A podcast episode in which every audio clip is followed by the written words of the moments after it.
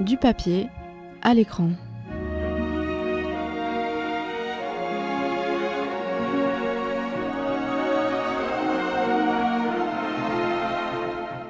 Salut, salut et bienvenue dans Du papier à l'écran. Et on entre en mois de février et pour moi février ça rime avec la Saint-Valentin et Saint-Valentin égale amour. Donc ce mois-ci sera dédié aux histoires d'amour dans la littérature. Et malheureusement pour toi Marie, on va parler d'amour. Pourquoi moi particulièrement? Eh Il y en a d'autres autour de la table aussi. Disons que quand j'ai dit mes idées de chronique pour février, tu as fait une mine qui disait Ah, l'amour Non, mais c'est bien aussi. c'est Ça dépend comment c'est raconté. Ça tout. dépend comment c'est raconté. Et bah ça tombe bien parce que les histoires que j'ai décidées pour mes futures chroniques seront des histoires telles qu'elles te feront naître des paillettes dans tes yeux. Mhm. Moi j'ai trop envie. Alors, pour commencer, je vais vous parler d'un des plus grands films de Clint Eastwood sorti en 1995, qui met en scène le Clint Eastwood avec Meryl Streep. Ce film est sorti en 1995 et a... Et, euh, pardon, je me redis. Euh, les deux personnages sont Francesca Johnson et Robert Kincaid. Ça vous dit quelque chose? Le nom me dit quelque chose. Eh bien, bande d'incultes, il s'agit de Sur la route de Madison. Ah ben voilà. C'est le plus grand film de Clint Eastwood. Et vu que je suis désolée de me répéter, bande d'incultes, j'ai là, dans mon cahier, le résumé du film. Comme ça, ça va peut-être vous donner envie de le voir en vrai. On sait pas, j'espère. Ah ben bien sûr, toujours, toutes les semaines. Alors, Michael et Caroline Johnson sont de retour dans la ferme où ils ont passé leur enfance.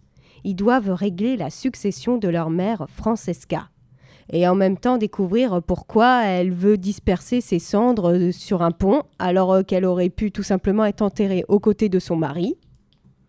Ils vont alors découvrir un épisode de sa vie qu'elle avait caché à tous sa liaison brève et passionnelle avec un photographe de passage.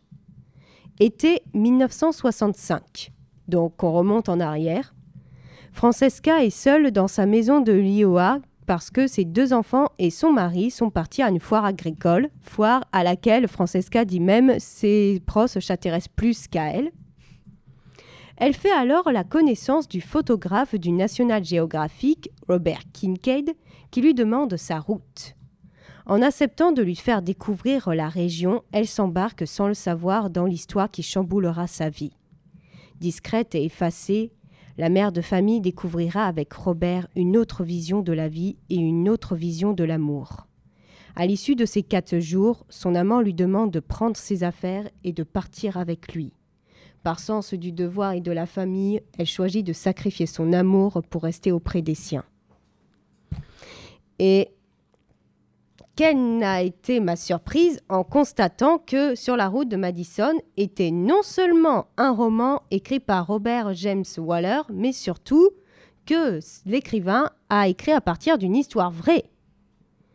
Donc, euh, quand, tu, quand un des films qui t'a le plus ému t'apprend que c'est une histoire vraie, ça te donne euh, envie de repenser euh, que le monde est, il reste encore un petit peu de joie dans le monde? Et sur la route de Madison fait partie des meilleures adaptations cinématographiques. Donc, je n'ai pas grand-chose à dire et j'ai plutôt préféré faire un petit florilège des meilleurs moments du livre, histoire de vous faire partager l'ambiance. et on commence tout de suite par la rencontre entre les deux, les deux personnes. Si je la retrouve, elle est là. Assise sur la balançoire du porche, en sirotant un thé glacé, elle avait observé la spirale de poussière que soulevait une camionnette sur la route de campagne. Elle avançait lentement, comme si le conducteur cherchait quelque chose. Elle s'arrêta juste devant son allée et tourna en direction de la maison. Oh mon Dieu, avait-elle pensé, qui est-ce? Elle était pieds nus, vêtue d'une vieille chemise bleue délavée aux manches retroussées qu'elle portait par-dessus son jean. Ses longs cheveux noirs étaient retenus par un peigne en écaille de tortue que lui avait donné son père quand elle avait quitté le pays. La camionnette remonta l'allée et s'arrêta près du portail de la barrière qui entourait la, la maison. Francesca quitta le porche et marcha tranquillement à travers les herbes jusqu'à la barrière.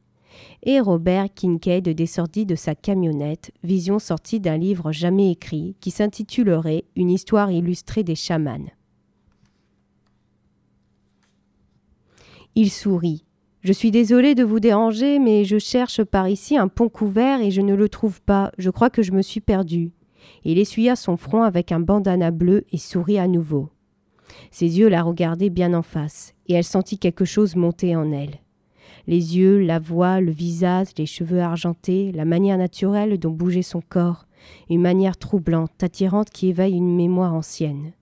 Une manière qui vous envahit comme un chuchotement à l'instant précis où le sommeil vient, quand les barrières sont tombées.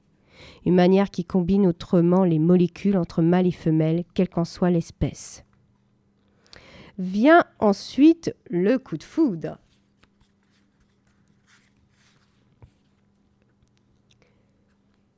Elle se tourna d'un côté, puis de l'autre, s'observant dans le miroir du bureau.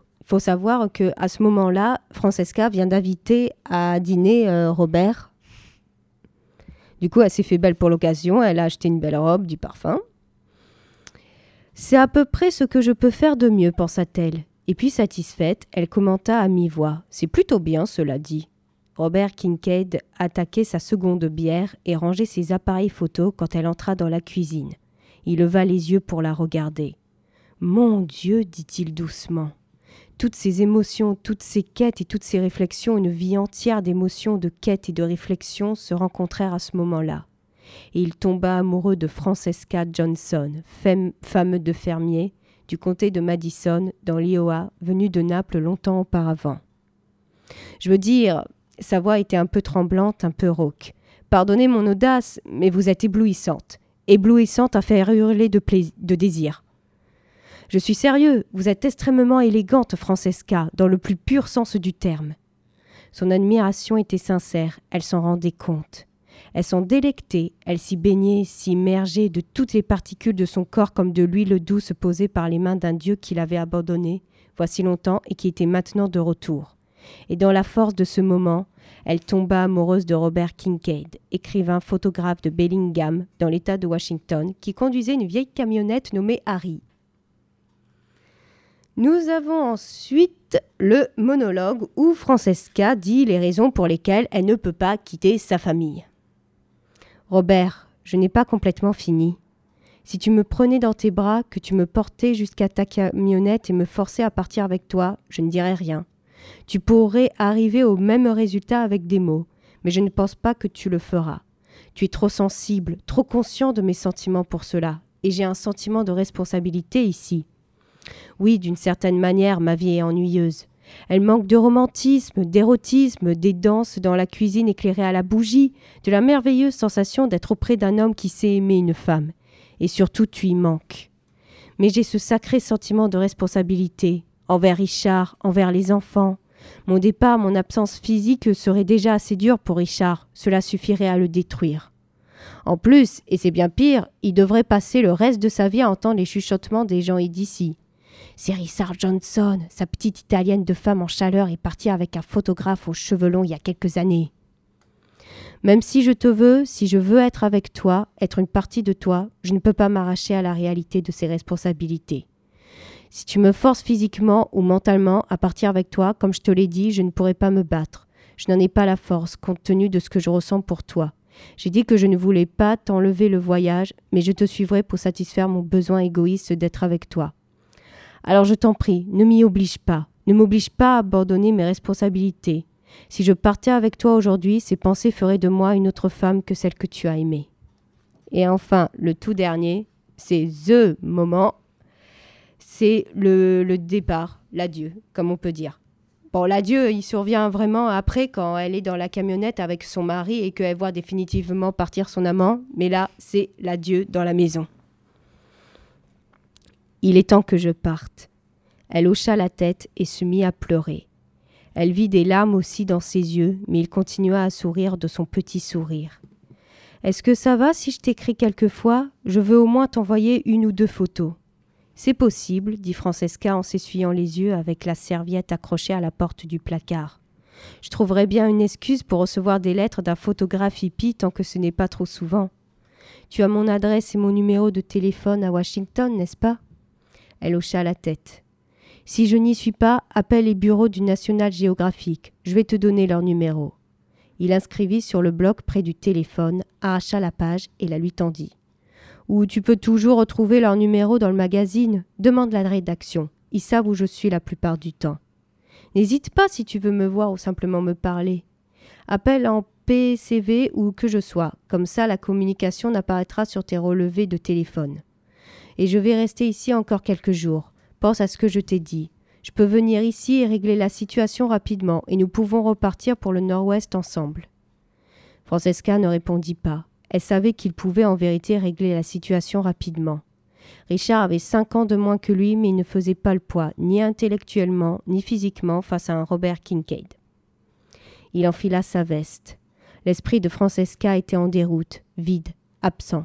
Ne pars pas, Robert Kincaid, s'entendit-elle pleurer à l'intérieur d'elle-même. Lui prenant la main, il passa par la porte de derrière et marcha jusqu'à sa camionnette. Il ouvrit la portière du conducteur, posa un pied sur le marchepied, puis se ravisa et la tint dans ses bras quelques minutes. Ni l'un ni l'autre ne parlait. Ils se tenaient simplement là, émettant, recevant, imprimant en eux la sensation de l'autre de manière indélébile. Il réaffirmait l'existence de cet être unique qu'ils avaient décrit. Pour la dernière fois, il se détacha d'elle et monta dans la camionnette. Il s'assit, laissant la portière ouverte. Les larmes coulaient le long de ses joues, les larmes coulaient le long des joues de Francesca. Lentement, il ferma la portière, les gonds grincèrent. Harry ne voulait pas démarrer, comme d'habitude, mais elle pouvait entendre Robert appuyer sur l'accélérateur et la camionnette finit par se soumettre. Il passa la marche arrière et resta un, un instant la main posée sur l'embrayage. D'abord sérieux, puis avec un petit sourire montrant le bout de l'allée du doigt. La route, tu sais, je serai dans le sud de l'Inde le mois prochain. Tu veux que je t'envoie une carte? Elle n'arrivait pas à articuler un mot, mais fit non de la tête. Elle ne pouvait pas prendre le risque que Richard la trouve dans la boîte aux lettres. Elle savait que Robert comprenait. Il hocha la tête. La camionnette recula dans la cour, faisant crisser les craviers et s'éparpiller les poulets. Robert Kikad lui fit un signe d'adieu à travers la vitre du passager. Elle pouvait voir le soleil se refléter sous son bracelet d'argent. Il s'engagea dans l'allée et la descendit. Francesca essuyait ses yeux, essayant de l'entrevoir. Comme elle avait fait la première fois qu'ils s'étaient rencontrés, elle se précipita vers l'allée et regarda la vieille camionnette rebondir sur les bosses. Lorsqu'elle eut atteint la route, la camionnette s'arrêta, la portière du conducteur s'ouvrit et il apparut sur le marchepied. Il pouvait l'apercevoir cent mètres plus haut, toute petite à cette distance. Voilà. J'espère que je vous ai pas trop endormi avec euh, ce florilège, mais vraiment, je vous recommande ce film qui est juste magnifique. Et Léo va nous passer la musique euh, de ce film magistral. Je vous souhaite une bonne soirée.